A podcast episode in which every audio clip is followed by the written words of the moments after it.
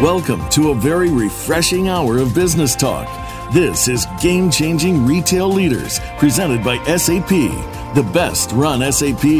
You'll hear from the leaders who know how to use game changing technologies and business strategies to anticipate the future, recognize macro trends, and champion innovation in their organizations. Now, here's your host and moderator, Bonnie D. Graham. Welcome, welcome, welcome. If you want to run with the game changers, this is where the best run, and that means you're in the right place. Welcome. We're starting today season two, 2019 of Game Changing Retail Leaders Radio. We had a great year in 2018. Lots of interesting guests and very compelling topics about all aspects of retail. And we did have many leaders on the show. So let's see what we're going to be talking about today. Here's the buzz. I found a quote from Howard Mittman.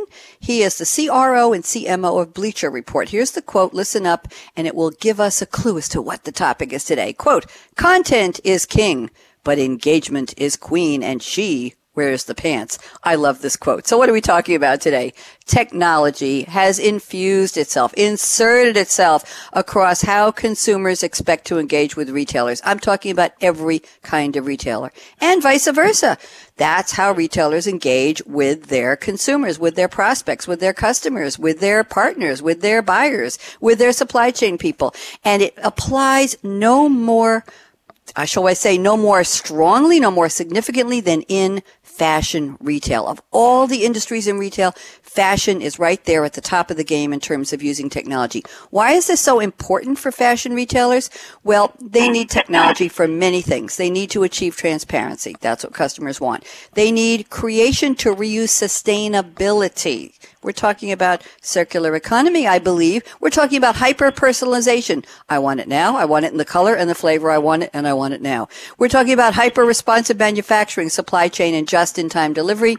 And of course, we're talking about the opportunity, the ability to have instant insight into Where's your inventory and how are your customers engaging? So what we're talking about today applies as much for up and coming design houses in the retail space as for legacy designer brands. The seasons in fashion have no respect for the laggards. We're just going to put that right out there. So welcome, welcome, welcome again. I'm Bonnie D. Graham. We're calling this episode launching our 2019 series of game changing retail leaders. We're calling this dress for success the future of fashion has arrived. Yes, yes, yes. Let me tell you who my three panelists are and then we'll get started. First up, we're welcoming a newcomer to Game Changers. He is Oliver Stocks, S-T-O-C-K-S, if you're looking for him. And we'll find out what he does later, but I have in the notes here, he is a liaison for the apparel, footwear, and fashion ASUG user group at SAP. Welcoming Oliver. Joining him is a returning guest, Rick Barber, North American Industry Principal for Fashion Retail at SAP. That's a long title, Rick. Welcome back. And Peter Akbar. Rumor has it he's in a cab somewhere and we'll see what our connection is. He's the Vice President and Chief Customer Officer of Fashion at SAP. And I'm told these are three of the top thought leaders in the space. So we're very, very privileged to have all of you. Oliver Stocks has sent us an opening quote from Leonardo da Vinci. I'll just read a little bio here. Leonardo di Ser Piero da Vinci 1452 to 1519, more commonly just called Leonardo, was an Italian polymath of the Renaissance, whose areas of interest included invention, drawing, painting, sculpting, architecture, science, music, music mathematics, engineering, literature. I love to read this. Anatomy, geology, astronomy, botany, writing, history, and cartography. And he's also been called the father of paleontology, ethnology, and architecture. And he epitomized the Renaissance humanist ideal. Here is the quote Oliver has selected from Mr. Da Vinci. Learning never exhausts the mind. Oliver Stocks, welcome to Game Changers. How are you today? Thank you so much, Bonnie. Thanks for having me. We're delighted. Talk to me and welcome. You're a newcomer, so uh, you and I had a we met a, about an hour ago on the phone, and I wanted to give you the lay of the land, and you you're ready to go. So I love the quote. Why don't you tell me how we're talking about technology. We're talking about fashion and retail. And you picked a quote from somebody who was alive in the late, in the mid 1400s to early 1500s. So how does this apply to our topic? Yeah, thank you, Bonnie. So one of the reasons why I use this uh, specific, particular, very important person is that we're basically seeing right now the rebirth, the, the renaissance of fashion. Um, we really see so much change. We see so much rapid change. We see like established brands innovating themselves over and over. We see brand new brands coming out of nowhere. de- developing brand new styles, brand new ideas, brand new experiences.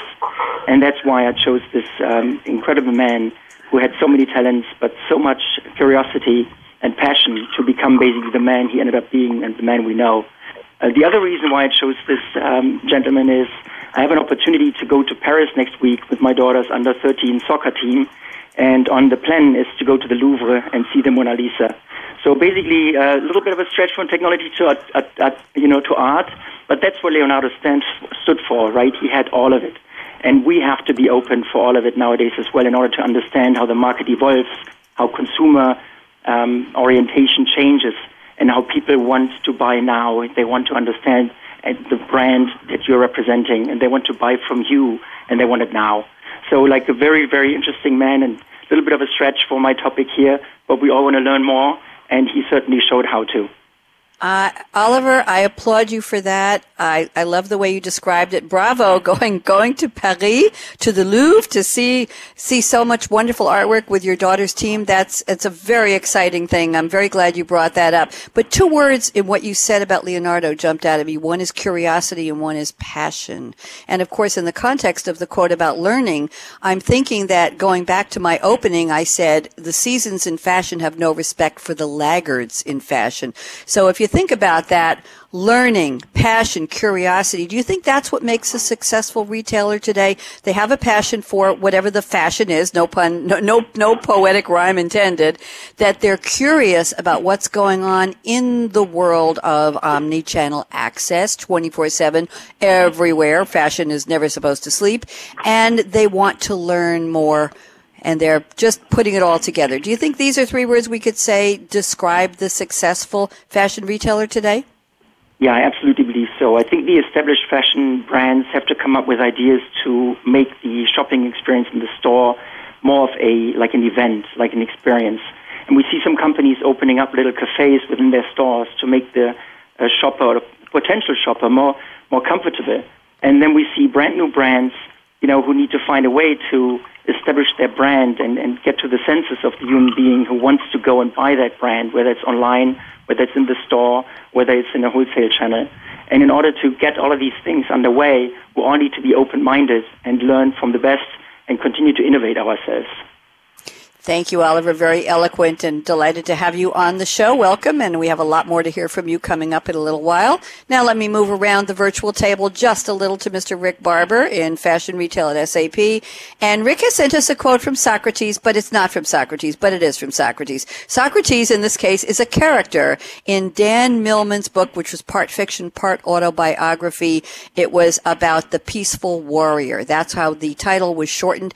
The title of the book in 1980, all the way back, Way of the Peaceful Warrior, but it became a movie in 2006 and the title was shortened to Peaceful Warrior and the character was played by Nick Nolte, the inimitable Nick Nolte.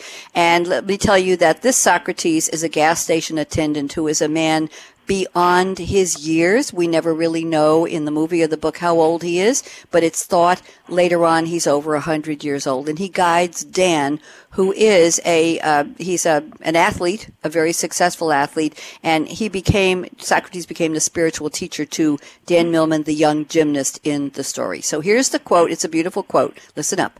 The secret to change is to focus all your energy not on fighting the old, but on building the new. Rick Barber, welcome. How are you?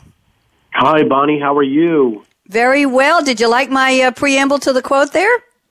I can't believe you could figure out where that came from. That's fantastic. I thought I was the only person who actually saw that movie. and I didn't. I may have been the only one who didn't see the That's movie. fantastic. Thank you. So talk to me about this. I I love the the word change and energy and old versus building new. Talk to me about how this this is our topic of technology and fashion retail. Go ahead, Rick. Sure. Well, as you know, I've been on your show before, and I'm a, as I introduced myself to many people, I'm a recovering merchant. You know, I've spent 25 plus years on the other side of the table before I joined SAP from a technology perspective, always in some merchandising role. And I think, you know, as I grew in the business, it, you talked about it with Oliver. It's about change and curiosity and peeling back the onion, as, as one manager used to tell me, to look for the new exciting trend. when I think about you know the changes that are going on in our industry today, and I always put it through the lens of technology and innovation because that's what I do today. When I look at my my uh, my previous employers and the places where I grew up and the industry I grew up, they've lost that ability to look back and, and understand the mistakes they've made and embrace the new things of the future. Oliver talked about the many brands that are out there that are digitally native, that are already curious, that have grown up in a world where everything starts on your iPhone. When you look at the businesses today, those legacy brands as you described them, they really struggle to figure out why the tools of the past mm-hmm. still don't serve them in the world of today. Uh, I had one CEO tell me I'm running a digital business with an analog system. Ooh. That I thought was that said millions to me about yes. how they have finally understood. I can't keep doing what I did before and expect to get to a new result. So uh, I love that quote because it really sums up where we are as we look through the fashion industry uh, in what I believe will be one of the most tumultuous years in, in, in decades. Wow. Now, wait a minute. You just can't say one of the most tumultuous years in decades and just leave that hanging. You know, I want to talk to you a little bit more. What do you know, without getting into our prediction segment, the crystal ball, the fashion prediction crystal ball comes at the end of the show. Rick, what do you mean by that? You're, you're we're 2019. Uh, it's early February right now when we're doing the show. So this year, it's got mm, 10 and a half months left. What's going to happen? Tell me. I think that you will see legacy brands take on a look uh, that are very different than they have today. They'll be very strange, as I described to someone the other day, very strange bedfellows of people locking mm. arms together that you would have never thought would collaborate together to survive. And you will see, uh, very, you know, again, I don't want to get into your crystal ball segment, but you will mm. see disruptor brands scaling at a pace that will make the previous pace seem like they're walking in backwards. Wow. And one more question for you. You said you're you're recovering merchant. I put that into your bio for future use because I know you'll be back this year. so the question is without you telling us specific years and previous employers as you mentioned so gingerly a moment ago, how many phases have you personally slash professionally seen, Rick Barber, in terms of the evolution of technology infusing itself, taking, taking a note out of my opening monologue, technology literally infusing, embedding itself, ingraining itself into the quote unquote fabric of fashion. How many phases have you seen along the way? Well, you know, you're going to make me feel really old now because I can remember as a young buyer or young assistant buyer getting one of the first computers uh, to be used in the company, right? Well, you still had old green screens. Uh, and we thought that that was state of the art looking at an old AS400 screen. And I can remember once going with a laptop to my, my senior management saying, you know, I'd like to have access to the internet uh, because there's a lot of research I can do out there on the market. And their answer was, everything you need to know is inside these four walls. Don't worry about what's going on out there. So think about where our businesses come from. And I'm not that old, and Oliver will back you up uh, the point and back me up. But that is an amazing transformation in one person's career to watch technology go from a curiosity uh, to a dependence. That is why I asked you. I had a feeling, and no, you did not reveal too Leading much. What is the what is the phrase uh, opening the kimono? We just peeked a little bit. That's all. Thank you, Rick. Thank you for sharing. I appreciate that. An overused phrase, but very applicable right here. And now let me let you off the hook and move around the table. Rumor has it he's in a cab somewhere. Peter Akbar is joining us, and Peter has also returning guest has sent us a wonderful quote, words to live by from the late John F. Kennedy, Jack Kennedy, 1917 to 1963, referred to as JFK, American politician and journalist. I didn't know he was journalist journalist. He was the 35th president of the United States from 1961 January until his assassination, November 63. And yes, I do remember exactly where I was the day he was shot and everything that happened. It's one of those, ooh, in life. I know that. So Peter Akbar has chosen this quote from JFK. Quote, change is the law of life. And those who look only to the past or present are certain to miss the future. Peter Akbar, how are you and where are you? Hey, I'm really good, thanks, Bonnie, and thank you for, for inviting me back. I'm not in the cab. I'm just about to get in the cab to get to Newark and uh, to, to fly across the pond uh, to London. So uh, it should be relatively quiet today.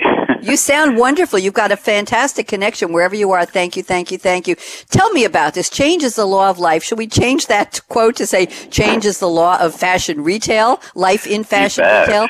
Yeah, go ahead. Tell Bonnie, me about it. yeah, you hit the You're exactly right. I mean, it is. It is the, the, the law of fashion. I mean, I mean, when we think about, uh, you know, that was nearly 40 odd years, more than 40 years ago, uh, that uh, JFK uttered those words. And it's it's relevant now. It's actually I, I would agree with, with Oliver and with Rick. It's probably more relevant now than ever before because the um, the power of looking forward rather than you know sticking to what you know um, takes a leap of faith it does take a um, a belief in the future, right? Mm-hmm. But um, you know, we, we know if if you if you just continue to build on stuff that you've always done, and uh, you know, we've heard some stories today about, or you will hear some stories today about, you know, folks who who, who kept looking backwards, especially when it comes to fashion retail. You know, whether it's designers, whether it's retailers, whether it's the brands. Um, looking backwards and sort of like getting in the bunker and saying, no, it, you know, I'm not going to ignore the change isn't going to work. You, you, really have to get in there and embrace the change, run with it, um, just like JFK would have done, um, you know, to make mm-hmm. your world as a business world a far better place. Very, very interesting. Let, us do a little looking back. I asked a question of Rick Barber in his years in the retail industry, fashion industry, uh, what he's seen in terms of phases of evolution, of change. What have you seen, Peter? And, and uh, embedded in that, I'd love you to talk about you know, we talk about the rearview mirror sometimes. You have to learn from the mistakes of the past. Well, Kennedy's quote is basically don't look, I think he means don't dwell on the past or the present. Keep your eye on the future. So are there and, come on we all know you you look up retail anywhere not even fashion and you see well this store closed and we all know that Sears has tried how many times to go in and out of bankruptcy and the catalog didn't convert over quickly enough and mm-hmm. other major retailers didn't see the curve coming they didn't see the You're ball right. coming over the net so in your opinion they have to look at what didn't work in order to know where to head in the future or not what do you think well, I love that. And you're absolutely you. right. You've got to be brave. You've got to be brave and look back and look look at what worked, look what didn't work. And you you've got to have a. I, I think you need to have basically like a, a you know a foot in each world because mm-hmm. let's face it, people you're, you're in transition, so you have to understand where you've been, what worked, and um, the and, and what didn't work. Um, and I think you know, in, in my experience, um, you know, 25 years creating solutions for the fashion industry, um, for, for the work for small customers as well as the really, you know, the giant multinationals. Um, one thing stri- strikes me is that, you know, while, while some of the things like, you know, um, people have said, ah, you know, business processes aren't going to change, you know, and, and, and they, they'll say, oh, well, orders to cash, for example, I mean, I still take an order, I still make something, I still say, sell something. But the trick is, yeah, that isn't changing necessarily, but what's around it, how you get to the market, how you engage with the consumer, and the new business models around that, that, that basic transaction, which has existed for literally mm-hmm. thousands of years. You know, to your point, Bonnie, step in the past. The, yes. the way forward is in, is in how we connect that, and whether it's uh, examples, you know, the, the see now buy now off the off the runway um, the collaboration that goes with the, uh, as Rick put it, you know, the, the unlikely bedfellows, as it were, right, going mm-hmm. forward. This is, we're going to see more of that. Um, and, and it's true that, you know, just look at last year. I mean, you know, the, the, the bankruptcies, the folks who've moved into Chapter 11, you know, clearly old retail, old-fashioned retail isn't working. So, you know, the big lesson for the future is how you move forward and, and how you engage with the, the consumer uh, you know, this. Um, um, everybody around this table, I think, has lived through everything from green screen all the way to phones and the mobile piece, which has really changed things. And when you said to me, uh, asked me, Bonnie, you know, what's what's the biggest change? And I think yeah. the it's really the mobile, right? So the the ability to transact and do stuff um, by mobile, uh, and the possibilities that gives us was huge. And the next thing, uh, what we're seeing happening, actually, not even the next thing, it's happening right now, right in front of us. It's mm-hmm. AI. It's it's how AI, yes. machine learning, and all those things, yes. which we'd love to talk about in just a minute, are actually yes. influencing those those old business processes to, to really bring to life the experience for the consumer. Thank you. Always so articulate, Peter. And I have a question about influencing fashion retail. I have to ask the three of you. You're going to have to forgive me. This was not in the plan for the show, but I just watched part of the Grammys and the fashions were, if I say outre, I mean that out of sight, not old fashioned. They were I was, even I was shocked at some of the women's fashions on the show. So I'm just going to simply go around the table. Peter, I'll start with you because I have you here right now. And the question is, Sure. fashion retail, does it have to be shock proof in terms of you watch a show, there are, even if it's down, I heard it's going to be down 6 million viewers because people are just not watching it. They can see clips on the web. They don't have to watch live anymore. Mm-hmm. So the question mm-hmm. is, is the fashion retail industry bulletproof against what people wear on the runway, that moment, on that Grammy show, on that Oscar show? Or do they have to be able to punt and pivot and go back to their designers, go back to the supply chain, go back to their distributors and say, wow, this is going to be the latest trend. We saw it last night. It's on the 11 o'clock news. We've got to have it by tomorrow afternoon at 3. Peter, tell me the truth. Tell me the truth. Absolutely. No, you're right. You're right. I mean, it, it, you know, more than ever, it's about capturing the moment. Um, Yes.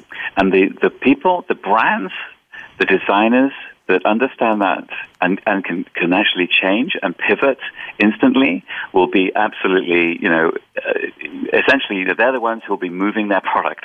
And that's what it's all about, Yes. essentially, right? So whatever the design is, whether it's right out there, the, the we, I mean, designers want to make sales. And, and, and I was talking to one of the big ones um, at, um, at New York Fashion Week just this weekend. We, uh, we did a, a wonderful app for him uh, at New York Fashion Week at the Rockefeller Center, and you know, the, the he quoted to me the ability to understand what people were loving Yes. and liking Yes. in real time was instrumental because he can then actually make changes and doesn't have to wait for the stuff to hit the hit the stores. He can actually make changes now, and that's all about being nimble and pivoting, as you just said. Thank you. I wanted that reality check. I'm going around the table. Oliver Stocks, thoughts on the impact of visual fashion, the shock, the surprise, the OMG. And I was on Twitter last night looking at some of the reactions and they were, whoo, I can't say them on the air. Um, so, Oliver, what do you think about the ability of fashion retailers to have, we're talking about technology, all of the technology tools, the AI and the Internet of Things and, and the machine learning and the deep learning and, and blockchain and everything at their, literally at their fingertips to be able to, that wonderful word I said that Peter liked, pivot. What's your thought on that?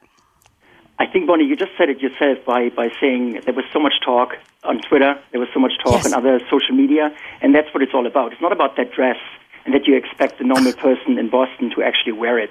It's about getting the name of the designer out there. It's getting the name of the brand out there. And that's why all these big brands are looking to get these celebrities in order to be named and then talked about. And then you can run statistics in the social media and find out who was talked about. And the more people chat, the more the brand value increases. So that's how I see it from my perspective. It's no longer getting things out there that you think somebody would wear, per se. Maybe they would rent it for one night in the new world of renting a garment, maybe for one specific night. Yes. But I don't think it's meant to be for people to be worn.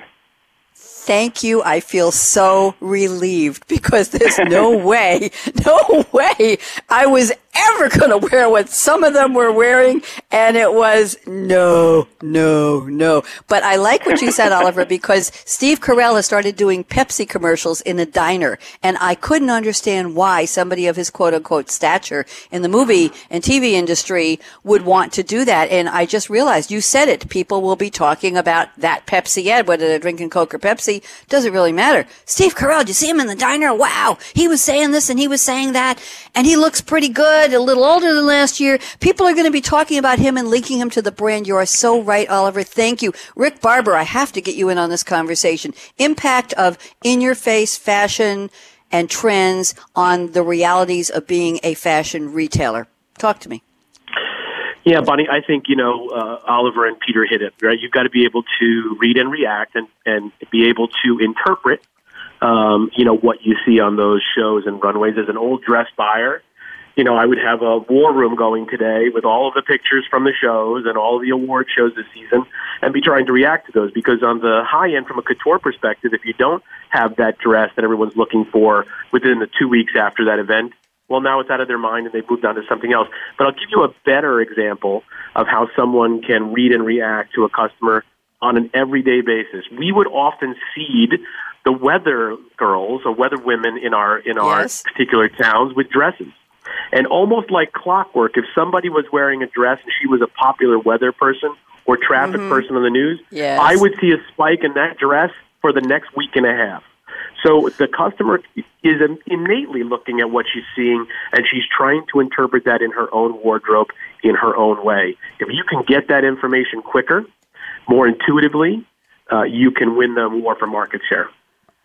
Wow, very, very well put. Interp- yes, yes, interpreting. We all have to. You know, I don't know if hats are making a comeback, but I've started taking drum lessons and I've already played with a rock band and in a very public place here in Durham and I go to open mics and I am bringing back the purple felt hat, whether it's fashionable or not. I want to, and you know what? Funny, funny story. The comments from some of the audience to a friend I brought to an open mic a few weeks ago, Yes, it does take a lot of nerve after five months of drumming to go sit with a professional band and play in public, but I have that. You know that. But what's funny was the comment wasn't, was she good or was she not so good or wow, she's only been playing a few months. The comment was, you ready for this, gentlemen? Are you ready? We've never seen a drummer wearing a dress. That's so funny that was the comment. I wear I wear mostly black, and I wear dresses, and they're a little bit below the knee, and they're just very soft fabric, and with a colorful jacket over the top. The comment was, "We've never seen a drummer wearing a dress." I thought that was, hey. I didn't. Re- I made a fashion statement, or maybe not. You're setting On, a trend. I, I hope so. The purple hat is coming with me next week when I go back to the open mic. I, I can't tell you how much I'm enjoying this conversation. I have to do a shout out to Stephen Sparrow who worked so hard to put together this panel. And Stephen said to me, Wait till you hear these three gentlemen together. You are getting the creme de la creme of experience in fashion retail. And Stephen, he's on a plane right now. You were right. So now let's get to know our panelists just a little bit. I want to keep this part very short, but we'll start with Oliver Stocks. Oliver, we'd love to know where are you calling from today? No Google map coordinates of the roof of your house or the number on your office door. We don't want that personal. Number two, what's your favorite drink in the whole wide world that keeps you happy and smiling and full of energy? I'm looking at your wonderful wonderful picture here. And number three, just give us a little background on what you do. Go ahead, Oliver. All right. Thank you, Bonnie. So um, I live outside of Boston in New England, and I learned to cherish a good New England IPA. And that's basically where my story wants to begin. So I'm born and raised in Germany, and you can probably still detect my accent. I've been here for about 18 years. I'm a little bit. Mm-hmm. German at heart in terms of my love for that drink. So a couple of years ago, Peter Akbar and I, we hosted the European SAP user group for fashion in Munich. And we decided to have a nice evening event at the local brewery, which happens to be the oldest brewery in the world. Um, Weihenstephan, just north of Munich, uh, was founded in 1021. And the art of brewery, um, you know, was basically invented there. So um, after a hearty, nice dinner, we had an opportunity to take a tour around the old abbey and we learned about the very knowledgeable tour guide uh, who was guiding us around in the very, very modern facilities within this old abbey. And we learned more about beer, and we learned about this young man studying brewing science and beverage technology as part of the uh, Technology University of Munich, if you believe it or not. So here we are learning about Weihenstephan, learning about mm-hmm. the new um, beers they were brewing, and we learned about the history of the Benedictine monks and how they established the beer brewery there and the abbey since 1021. So I had to ask, you know, living in Boston, I would love to buy a Weihenstephan IPA. Why don't you just come up with a version of that kind of beer? And they told me they cannot. Because of the oh. German purity law from 1516, they're not allowed to use anything else other than yeast, barley, hop, and water. So there was no way for them to develop a, like a kind of beer that would have I would have enjoyed bringing back to the Boston area. So that's my story here as a German American man. That's quite a story. You promised me a good story when I met you on our pre-show call, and you certainly delivered. Now, tell me, Lil, anything you want to add about what you do about ASUG? Yeah, so like I've been with um, SAP for about 20 years now, actually close to 21 years, and I've been mm. working in projects with customers adopting our solutions. So the solutions that Peter comes up with that contain best practices. I'm looking to implement those and help our companies, partners, and our services organization to make sure that our customers get the best value out of those solutions. And as I'm spending time with customers, I'm also hearing about their additional requirements. And as part of the point of contact for the user group here in the US, I work very closely with the solution management and mm-hmm. the, tech, the development teams together, making sure that US American requirements are translated into standard software that we can then further implement and add value to our companies.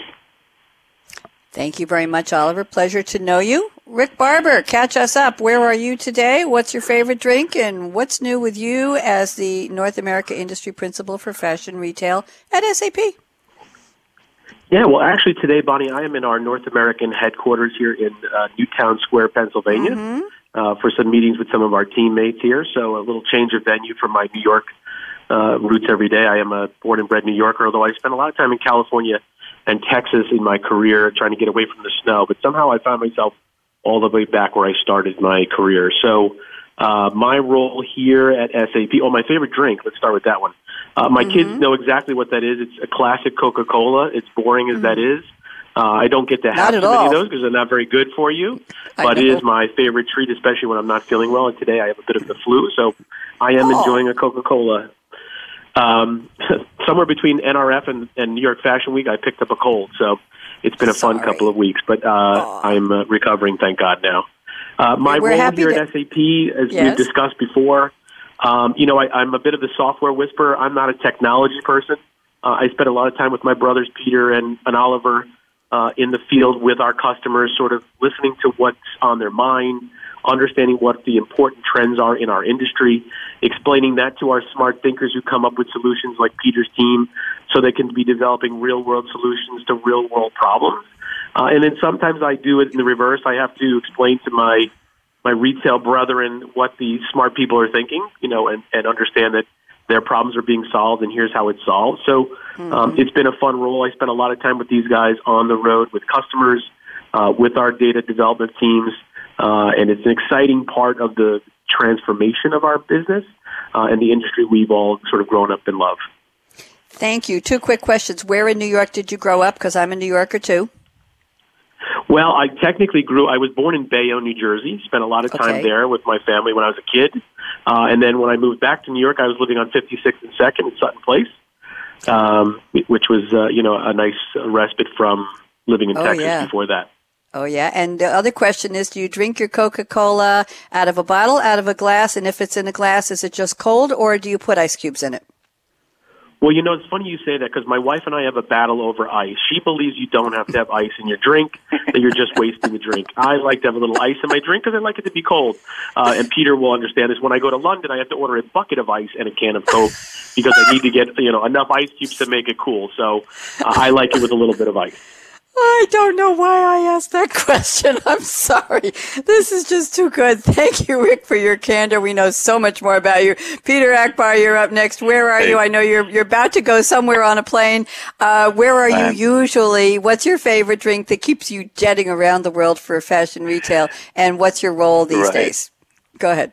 Sure, sure. Well, I'm in New York, and I've been in New York uh, for New York Fashion Week. Um, uh, at the Christian Siriano show and actually interviewed him. Um, we've mm. um, so I'm on my way back to London, um, which is where so I'm actually originally from England, but uh, so after 15 years uh, uh, living in Boston, I had six years in. Um, in Germany, and uh, the last couple now sort of basically commuting between London and uh, and uh, essentially um, states. Um, in terms of what I what I drink, I, I think the thing that keeps me going right now is coffee. I do love coffee, and uh, it's it's marvelous that you can get a great cup of coffee everywhere in the world. Um, I think that certainly, let's say 15, 20 years ago in, in London, it, it was really difficult, but thank goodness mm-hmm. it's uh, one of the great things about um, the growth of coffee is that uh, we can get a great cup everywhere. So that keeps me going.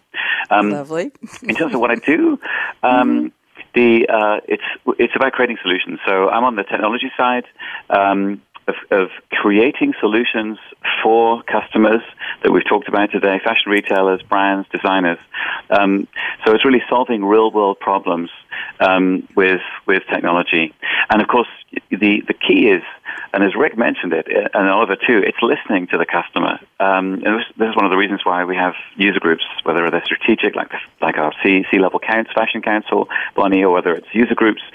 Mm-hmm. Uh, listening will tell you so much, and um, we're, we're grateful. We have a whole bunch of great customers that uh, that listen to us and share um, their stories. And yeah, essentially, what, what I do is is is help motivate folks at SAP uh, and a lot of bright folks to create great software that uh, that can help solve those real world problems. Thank you, Peter. Happy to have you, and thank you for fitting us into your travels. Rick, you sound great for somebody who says he has a cold, so keep that Coca Cola going. Now, I have news for the three of you. We're not taking a break. We're just going to go right on through because I don't want to lose any time. This is just too good a conversation to interrupt. Oliver Stocks, I'm looking at your notes here, and I have uh, let's see. I'm going to pick out two statements and have you. Let's keep it to two minutes apiece or less going around the table, and then I'll find something from Rick and something from Peter. So Oliver told me before the show. He says, "iGen." That's born in 1995 to 2012, is the first generation spending their entire adolescence with smartphones. I'm going to jump down to another statement now. You said the I want it now mentality is pervasive throughout the fashion industry. Recent statistics show that over 50% of online transactions originated wait for it, on the smartphone. You're in a stadium, you see your team win, you order online, and you're wearing the winner's jersey the next day. So, Oliver, tell us a little bit more about this, and we'll quickly get Rick and Peter to chime in. Go ahead.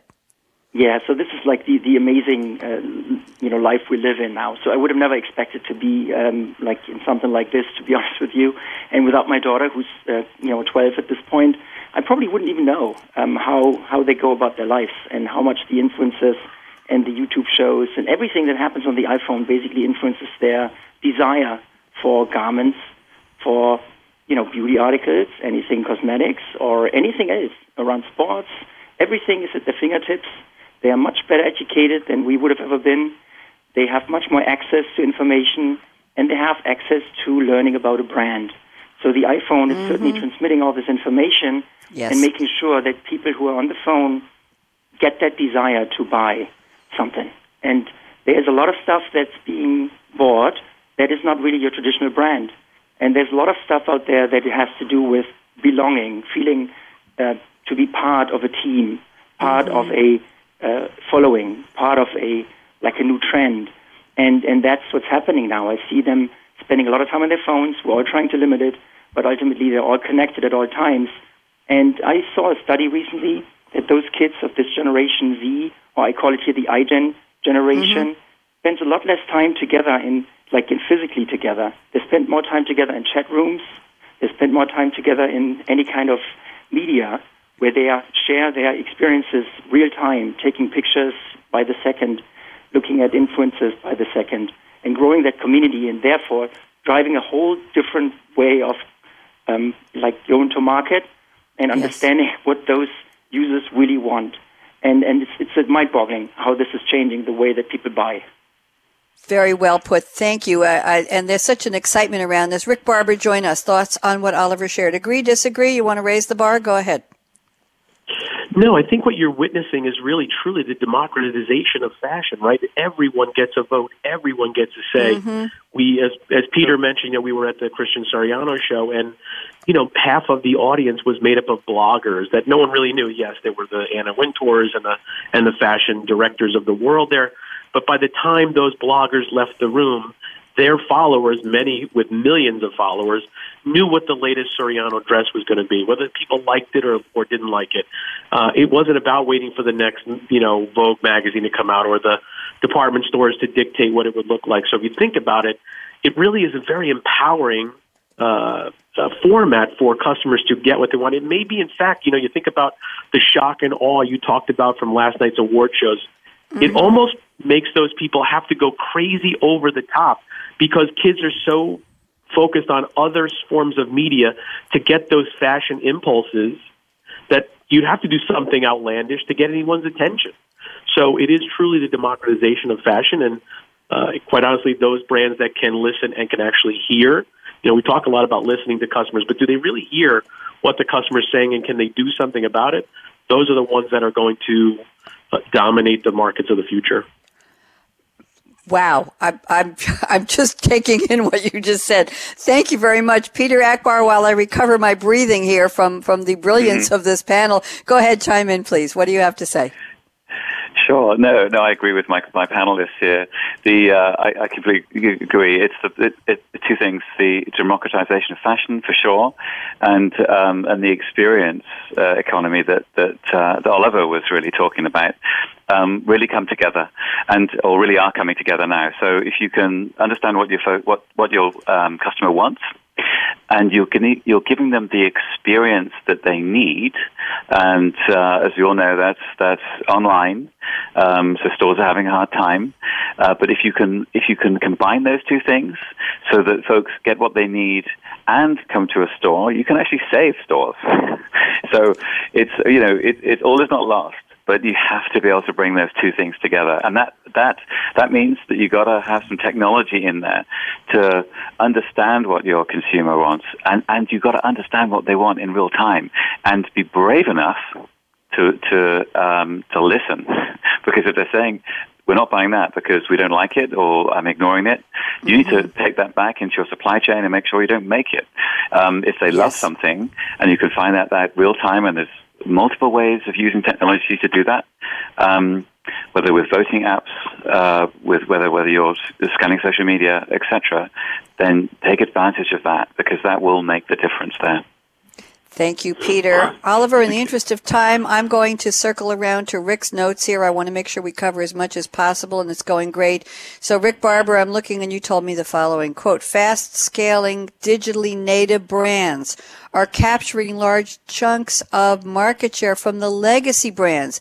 These brands are the future of retail and commerce. And then I'm going to add one more sentence from another statement. You say uh, they need to digitally deliver the kind of intimate connection to the customers that every brand desires.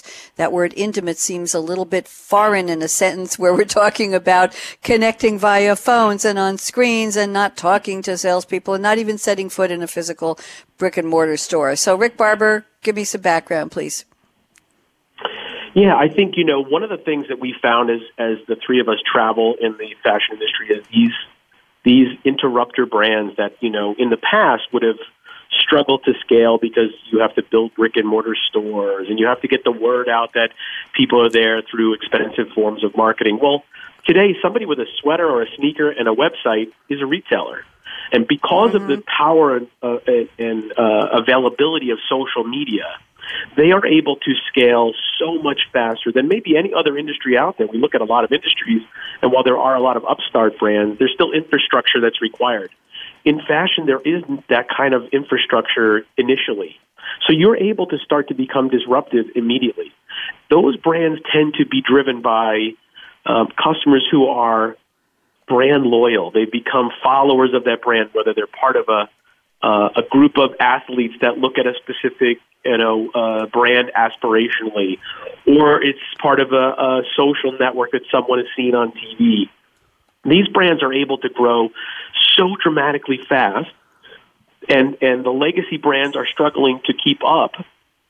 That they're actually starting to make a dent in those marketplaces and in those market shares that it's become disruptive to the legacy brands. They're trying to figure out internally could they start to be disruptive internally? Could they start to be uh, develop SWAT teams to come up with special projects because mm-hmm. they're just too large and too cumbersome to change their DNA. Yes. So we see this a lot in the marketplace, and the intimacy. Everybody wants to be heard and known. When you talk to the customers of these brands, they say, well, this, they know me. They understand me. They understand all the things that are important to me. So they're able to make that connection. And we're not saying in a small store, in a small town. We're talking about three or four million customers that feel intimately, intimately connected with the brand. It's no longer price. It's no longer a coupon or a promotion. They buy it out of an affection for that brand that legacy brands are, are struggling to understand. It, wow. Now, wait a minute. Legacy brands are struggling to understand. Wouldn't you think that the long standing brands would know that their longest customers who keep coming. I'm thinking of perhaps the Bergdorfs or the B. Altmans, if you remember that one, and the Lord and sure. Taylors. Rick, of course you do. Uh, I I lived near Miracle Mile. I was in Great Neck for many years, the past 32 years, and lived near Miracle Mile, and mm-hmm. I could mm-hmm. see those stores coming and going. But wouldn't you think that they understood there was always emotional connection way with customers way before all of the the connectivity we have today, way before the smartphone. These women, in, in many cases, and men came in because the, the feel of the store, the way they were treated. There was an emotional quality. What did the dressing rooms look like? And how often were the fashions, what was displayed in the window? And don't you think that was an emotional connection as the precursor or is it all completely different now? I'm really curious. I think, you know, Bonnie, I grew up in a small town in Connecticut and I worked in a little men's clothing store and we used notebook paper and we had old fashioned accounts. You paid your uh, you paid your credit when it was due.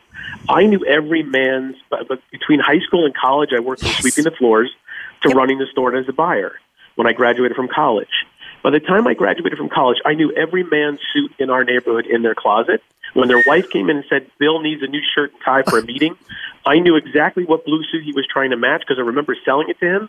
And I was able to be that sort of member of the family consultant. You were. Well, you can do that digitally today Yeah. with the, with the, with the technology and information at hand. Somewhere between that hometown experience and my career throughout, you know, the rest of retail, that got lost in the just, hey, we'll have one more one day sale.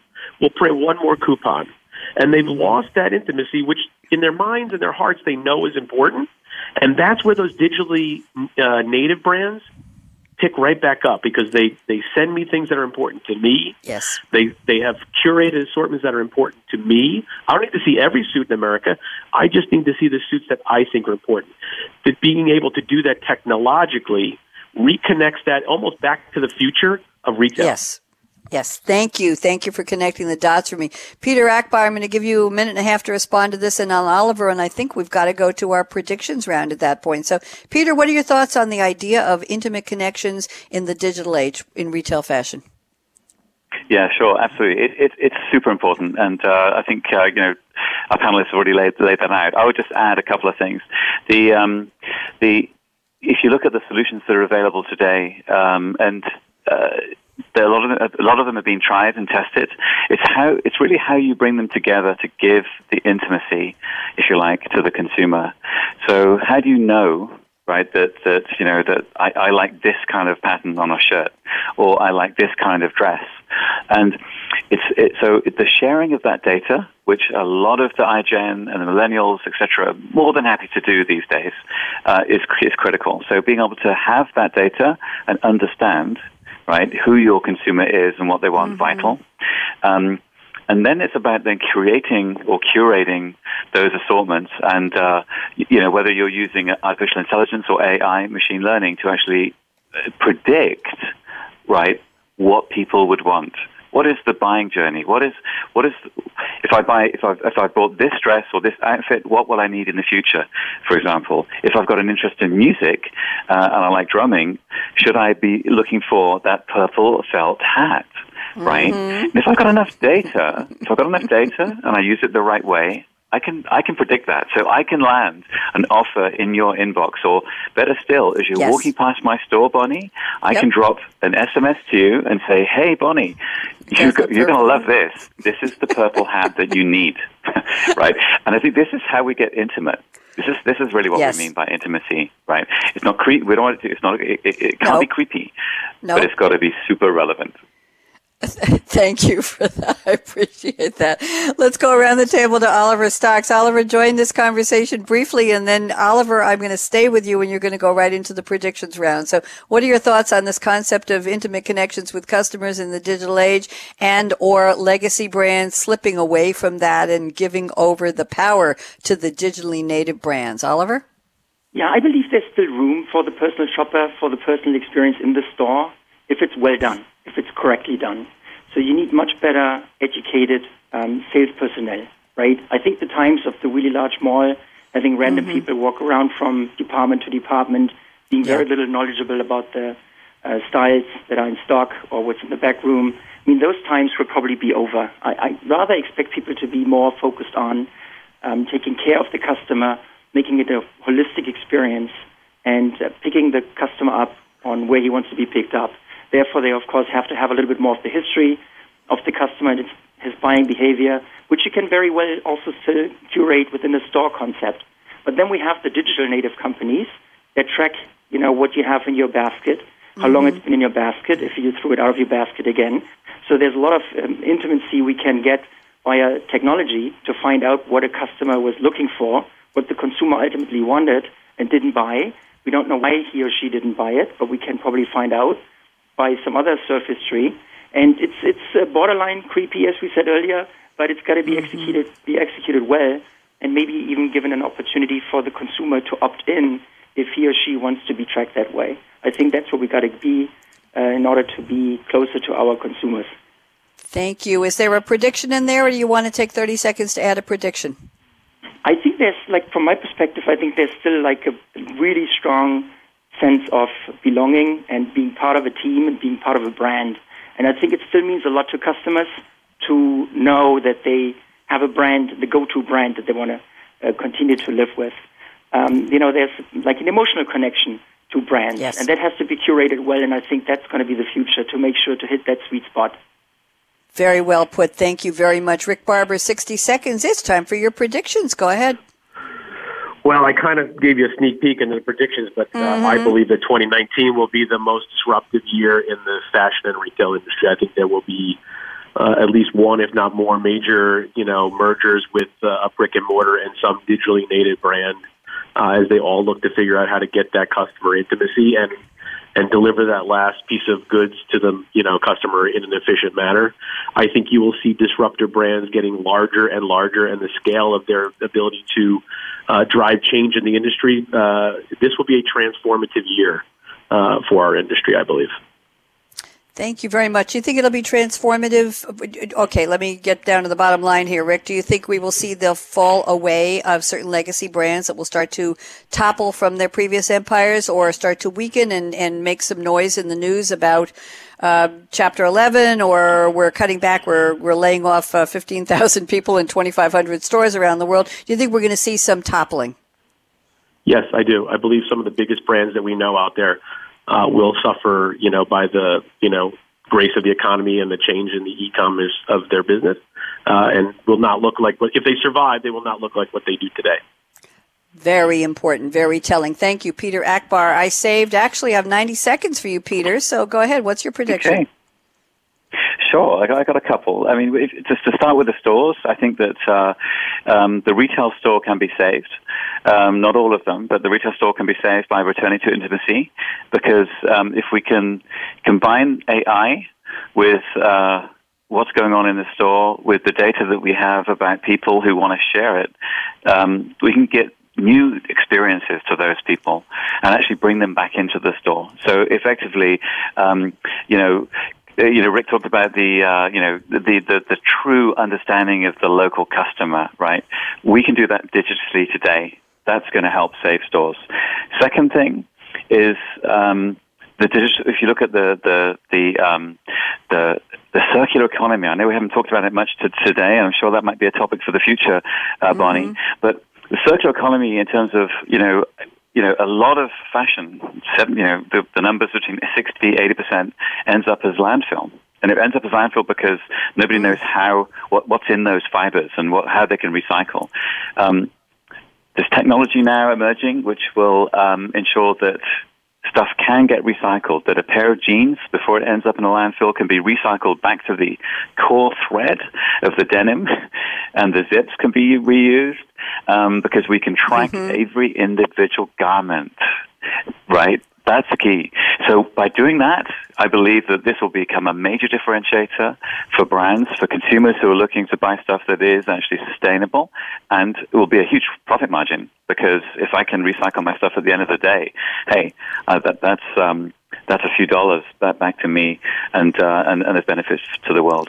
Thank you um, very much. Yes, go ahead. Ten okay. seconds. Okay. Ten seconds. And I got one. Yeah, and I think also the, the, this digital experience will also save the fashion show, right? Because we're seeing shows yes. move from traditional to pop-up venues. Designers will stay relevant by getting Thank closer. You. Yep. Thank you. Thank yeah. you. Okay, while you were talking, I was looking up Kacey Musgraves' looks at the Grammys last night, and the Hollywood Reporter does a complete dissection. The Grammy winner rocked everything from vintage to Valentino. They describe in excruciating detail the relationship of every color and style she wore to every album and song she's ever done, and she is front and center on this article. So if you're interested in the breakdown, breaking down Kacey Musgraves' looks, I think the three of you will find it very, very interesting, and I certainly did because I saw most of them. I can't thank the three of you enough. This is just such a conversation. Uh, Peter, you alluded to if we come back, of course you are. I'm going to send the three of you an invitation to do part two on my flagship show, Coffee Break with Game Changers. I know the Coffee Break audience would love to hear what we've talked about. So I'll send you an invitation for end of March, early April, and let's get back together and continue this. I really appreciate the energy and all the insights and a lot of the sharing of personal information. Thank you for your background, Rick Barber. I can just picture you knowing everybody what they wore around town. And I bet they loved you for it.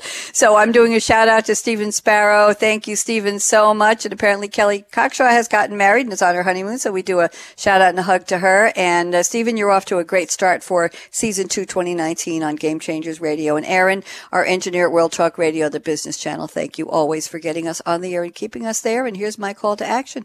I'm Bonnie D. Graham and here are my words of wisdom. Fasten your seatbelt. What are you waiting for? Go out and be a game changer today, just like Oliver Stocks, just like Rick Barber, just like Peter Akbar, all at SAP. Have a great day and be fashionable. Bye bye.